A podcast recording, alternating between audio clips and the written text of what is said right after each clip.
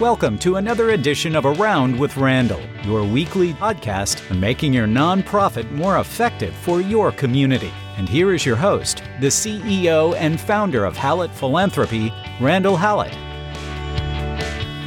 I appreciate your time in joining me here on Around with Randall. And of course, I'm Randall. I'm hoping today I can help myself maybe as much as help you.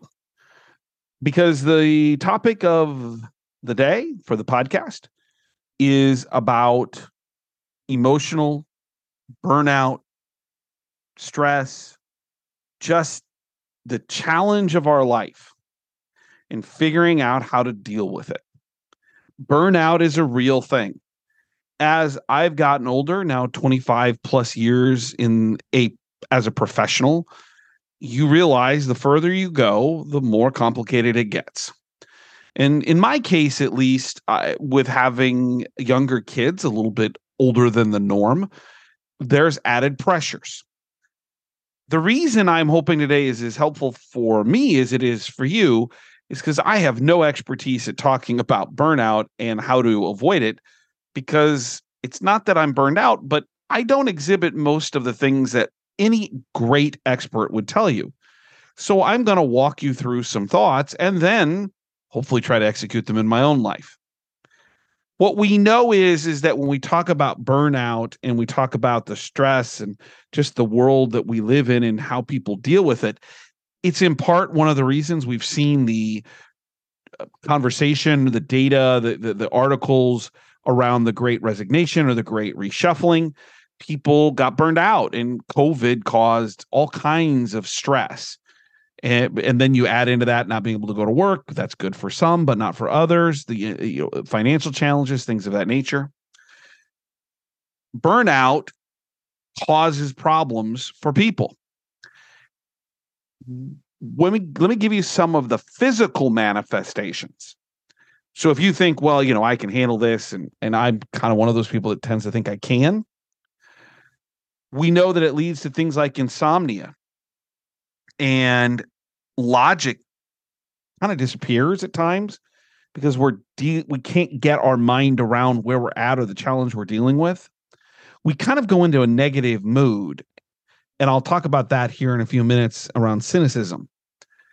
But from a medical perspective, burnout leads to things like heart disease and can deal with exhaustion and depression and actual pain. Knees, back, hips can actually hurt. There's no denying as we become more aware of the physical manifestations of burnout that it isn't a real thing. It is. The question is what we do with it the first thing is to realize is burnout is kind of like the mythology of the boiling frog. There's this mythology that because of the way the frog is designed, built, evolved, is you put them in boiling water, and it's not till the last minute, last second, when it's too late that they realize they're actually the one boiling. And that mythology is kind of like burnout there are things that are happening that we don't even know or aware that are leading to it. So you think about people who, and I would throw me into this category, are maybe a little bit burnout denial deniers. They're usually A personalities, they're multitaskers, they think they can handle a lot of stuff. And as things go, what you find is that things add up. And they add up more quickly leading to the beginning signs of a of burnout, of distress.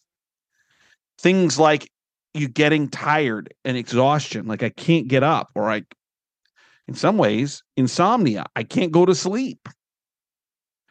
You become helpless a little bit, not quite sure what to do, uh, lethargic, feeling trapped. You might even feel a little bit of out of control, like I can't control all of these symptoms. And the things that we have in our, our business professional life lead us to these moments. I'm going to spend a lot more time over the next year talking about the way in which we have transactionally incentivized all the positives in life professionally that are causing us to lose transformational relationship opportunities. But these transactional things are driving burnout as well. There's, to me, an interconnection. We think about travel, and I used to travel an immense more before the pandemic. From business model perspective, I've kind of created a way in which I can reduce my travel because I don't like to travel. I don't like airplanes, which is kind of surprising for a consultant who traveled a lot, but it caused a lot of stress. It became part of in weeks where I'd be gone or a month where I'd be gone three weeks or four weeks in a row, lead to burnout. Metrics, always trying to grind to get those metrics. Certainly the financial stress of our nonprofits. Even if you're not the CEO, if you're in philanthropy or fundraising, there's a lot of pressure in that area. There's power plays in the chaos, a lot of conversations around well, we need to cut here and here, and I don't have any control of that, but I know that's bad and that's going to cause us issues. What it leads to is this concept that we're not able to make the decisions to control the environment in which we live. Interesting study recently done about burnout that actually burnout is more in terms of growth worse for women and people of color. They, they, they they're dealing with more issues than let's say someone like me who's a white male. But in addition, there's more and more nonprofits that the mission of the nonprofit is to rise up, raise up women, or the mission is to help those who have been disenfranchised over the years. And so their identity, if they work in that mission, it actually exponentially creates even more challenge. One of the things I'm beginning to realize that is, I think, really evident when someone's heading towards burnout or is on that path, but we don't talk about it a lot, is this idea of cynicism which I mentioned a few minutes ago, that we think everything is wrong and that they're wrong, but I'm right, that they're not in it for me. Everybody's against me. Nothing works because you get jaded as you head towards burnout. It becomes challenging. And there's a lack of a clear view in what's happening in front of us and around us and that murky, cloudy, misty view creates an internal, maybe process to think about, to understand what's actually happening right now. The real challenge with burnout and trying to figure out the details is, and then we'll get to the tactical as we always try to, is everybody's different. Everybody's at different points everybody has different support systems. Everybody has different, which we'll talk about here in a moment, people that can see it. Uh, some people have a lot of people around them and say, hey, man, you need a break. And some people don't have as many. The other thing is, everybody's breaking points are different. Nobody's the same. And so, while you think, well, in those circumstances, I might be able to handle it, that might be true.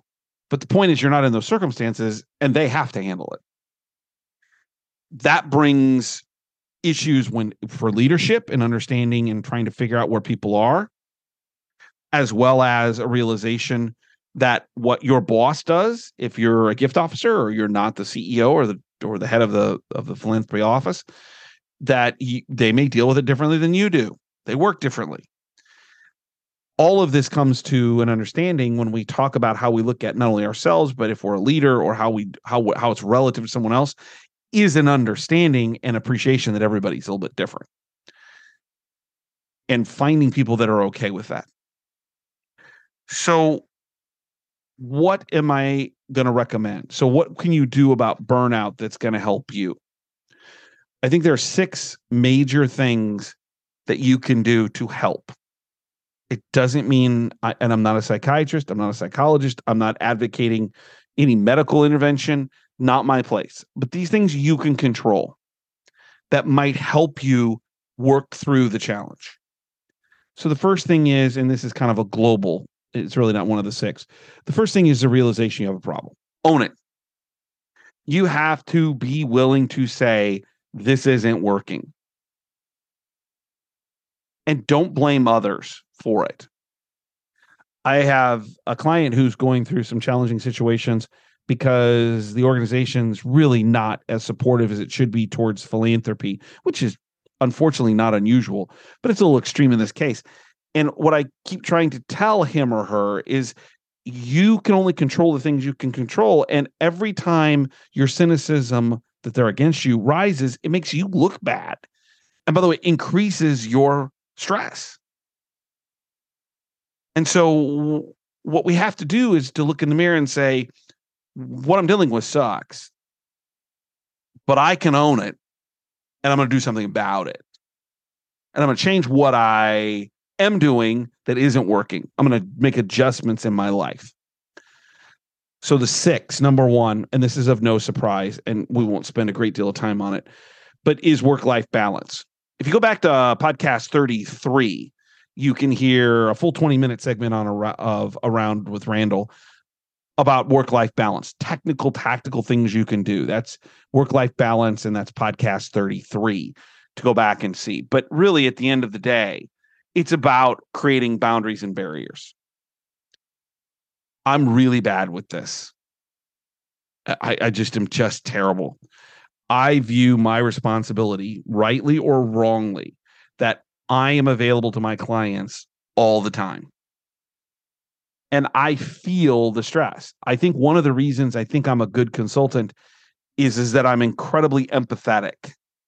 I almost can vision myself sitting next to the client in the situation, the the the, the, engagement, walking with them as we go.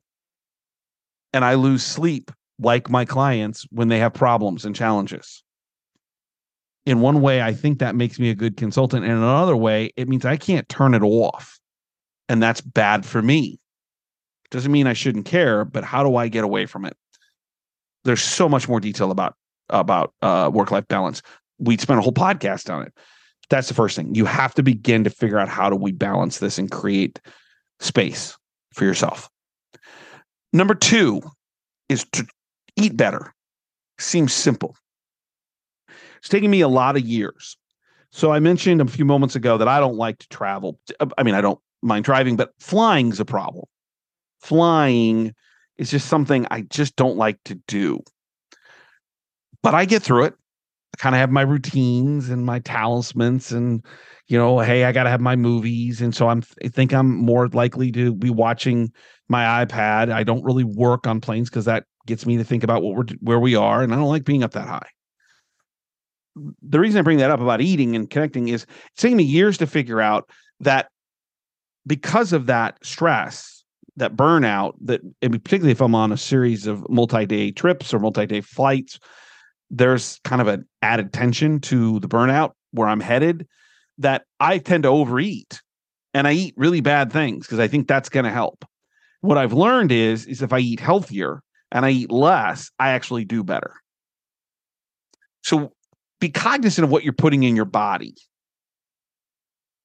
And food certainly is necessary for endurance, for you know the ability to function, but too much food, too much uh, uh, contemplation of how food can help you may cause you to overeat or eat badly, which can lead to all kinds of other things. Three, find that special spot where is it that you can go to unplug? Some common ones are meditation, are yoga, reading, daydreaming. There's some great, great research on daydreaming that says that your ability to daydream and then re entering a problem laden situation actually clears the mist, so to speak, of that problem so that you see it more clearly and come up with more vibrant answers. Where is it that you can turn your mind off? One thing that I think of is hobbies. And again, another thing I'm terrible at. Don't have a lot. I'm reminded of Admiral Yamamoto, Japanese admiral who was kind of the genius of their military until he was killed in Guadalcanal, at Guadalcanal uh, by the Americans. I'm not here to judge the Japanese or the or the war with the, with the United States in World War II. But about Yamamoto is every day he would isolate himself to do the ancient art of gardening and particularly a pruning of many pine pine trees. I always rem- was thought it was remarkable that in the middle of the war he would find time where he would tell his aides, "Don't bother me. I'm doing this." When another World War II reference, when George Marshall, who was became the head of basically all military operations across the United States during World War II from Washington, the War Department before it was a Pentagon, he was riding his horse at Fort Myers when Pearl Harbor happened because that's what he did on the weekends. If they can do it, we can do it. Where is it you can go that's your place? I would tell you the other thing is is where do you go and who do you do that with? The fact that that it's my wife that can figure me out better than anybody else and more quickly than anybody else is a piece of that for me. I want her to see me so that she can help me. You need a break. Who do you trust that can tell you you got to unplug? Who can help you in this process? Number four is to have fun, those hobbies, those things. So I've got a couple things coming up. I block my calendar, and depending on when this drops, you might be listening to it afterwards. But like the NCAA tournament comes up, I block that first Thursday and Friday I they are the they I got three televisions out for the NCAA tournament. I'm sitting on the couch. I got snacks galore and I'm locked in because this is my thing. The same is true of our family movie night on Friday nights. We don't negotiate it. We watch. I'm not saying the movies are all that great with a nine and a six year old, but it's our time. We have dinner, sitting on the floor, and then we clean up and we all sit on the big couch in the basement, all huddled together, the four of us, family movie night. That's our thing. What is it that you do that's your fun time? Number five is exercise. I get more value and I'm blocking more and more time and more probably in the spring, summer, and fall with walking. And I'm, I, I may be listening to Clark Howard, one of my favorite podcasts, or a local a radio station talking about Nebraska, or just listen to music and I'm an eclectic music from George Gershwin to Blink 182. I, am all over the place. It's just my way of daydreaming and kind of walking. What kind of exercise can you do? And by the way, keep in mind that you think, well, I got all this stuff. It can wait for 30 or 40 minutes. Nothing, unless you are a healthcare worker and someone's on a table in front of you, is that important in that moment yes, what you do is important, but it can take a break if you allows you to get up and walk between meetings, down the street, around the block, formal exercise program, whatever. The last one is is to make a plan. Sometimes our environments aren't fixable. We can't control them, and I think that's a concern for many. So you got to manage in two forms. Number one, what do I have to do to take care of me now? But more importantly, what's the plan? Do I need to get out? Do I need to go do something else? Do I need to go somewhere else? And be willing to have conversations with people to say, I'm struggling. Help me. And realize that their advice may not be what you want to hear, but it's for your best interest. So whether it's creating those boundaries, it's eating better, it's the exercise, it's finding that thing you love, that spot, it's having fun, or it's making a plan, hopefully more ands than ors. This might give you some tools to handle some of the challenges we're dealing with right now. I'm going to use these for me because I need as much help as anybody, probably more. I'm hoping they'll help you figure out where you are and what you need to do so that you can be all that you can be for yourself, for the people you love, for the organization you work for and for the things you believe in. Because that's value of life, and life is short.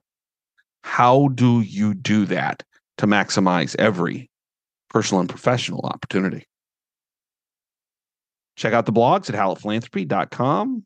Those are just 90 second reads, not advertising. They're different things I run into in life that aren't quite the podcast, but maybe something to be thinking about. 90 seconds. You can do an RS feed and they'll come right to you every Tuesday, Thursday.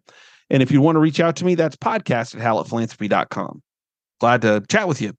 Maybe a suggestion for a topic or two. Don't forget, while challenging, what we do in the nonprofit world has never been more important. My favorite saying some people make things happen, some people watch things happen, then there are those who wondered what happened. At the end of the day, we fall into one of those three categories. And today's idea about burnout is really about people who are wondering what happened. And what I'm hoping is today's podcast might move you back into, if you need it, into people who make things happen. For people who are wondering and people things that we appreciate in our community that are most important. I look forward to seeing you next time, right back here on the 20 minutes of Around with Randall. Don't forget, make it a great day.